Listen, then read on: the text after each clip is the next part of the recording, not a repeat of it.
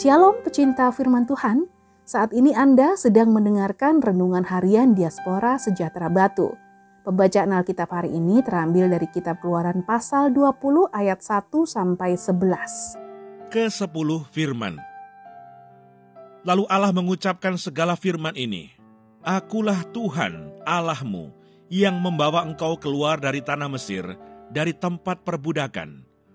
Jangan ada padamu Allah lain di hadapanku Jangan membuat bagimu patung yang menyerupai apa pun yang ada di langit di atas, atau yang ada di bumi di bawah, atau yang ada di dalam air di bawah bumi.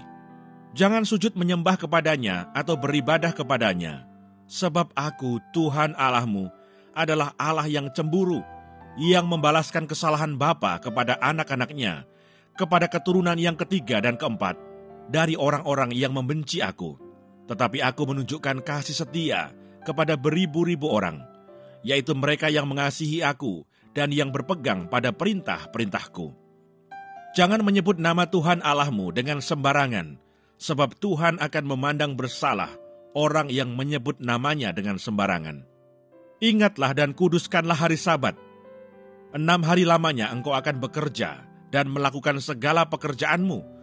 Tetapi hari ketujuh adalah hari sabat Tuhan Allahmu, maka jangan melakukan sesuatu pekerjaan. Engkau atau anakmu laki-laki, atau anakmu perempuan, atau hambamu laki-laki, atau hambamu perempuan, atau hewanmu, atau orang asing yang di tempat kediamanmu. Sebab enam hari lamanya Tuhan menjadikan langit dan bumi, laut dan segala isinya, dan ia berhenti pada hari ketujuh. Itulah sebabnya Tuhan memberkati hari sabat dan menguduskannya. Ayat Mas hari ini terambil dari kitab keluaran pasal 20 ayat 6. Tetapi aku menunjukkan kasih setia kepada beribu-ribu orang, yaitu mereka yang mengasihi aku dan yang berpegang pada perintah-perintahku. Keluaran 20 ayat 6. Renungan hari ini berjudul Kasih Setia Allah bagi mereka yang tanggap. Manusia diciptakan Allah dengan kemampuan yang melebihi makhluk lainnya sehingga manusia dapat mempertahankan hidup, membuat peradaban semakin maju dengan teknologi yang ditemukan. Dengan menggunakan nalarnya, maka manusia dapat mengubah wajah dunia. Manusia juga diberi insting untuk melihat Allah karena dia berinisiatif untuk memperkenalkan dirinya kepada manusia yang berdosa melalui alam dan yang paling sempurna ketika firman Allah menjadi manusia. Dengan demikian, manusia sangat dimungkinkan mengenal dan bahkan dapat berinteraksi dengan Allah.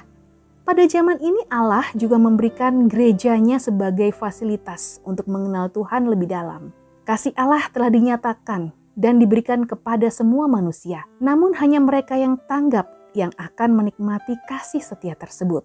Dalam hal ini Allah juga menuntut mereka yang sudah mengenal Allah untuk membangun kasihnya kepada Allah yaitu hidup sesuai dengan perintah-perintahnya. Jadi percaya bahwa Allah ada dan telah menjadi manusia dalam diri Yesus, mati di kayu salib karena dosa manusia, bangkit dari kematian dan naik ke sorga masih belum cukup.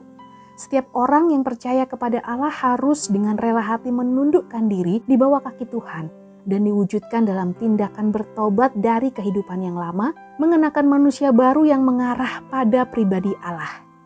Mereka inilah orang-orang yang mau tanggap dengan kasih karunia Allah, sehingga dapat melihat, merasakan bahwa Tuhan bekerja dalam hidupnya dan kasih Tuhan akan terus bertumbuh. Apakah Anda termasuk orang yang tanggap dengan kasih karunia yang Tuhan berikan?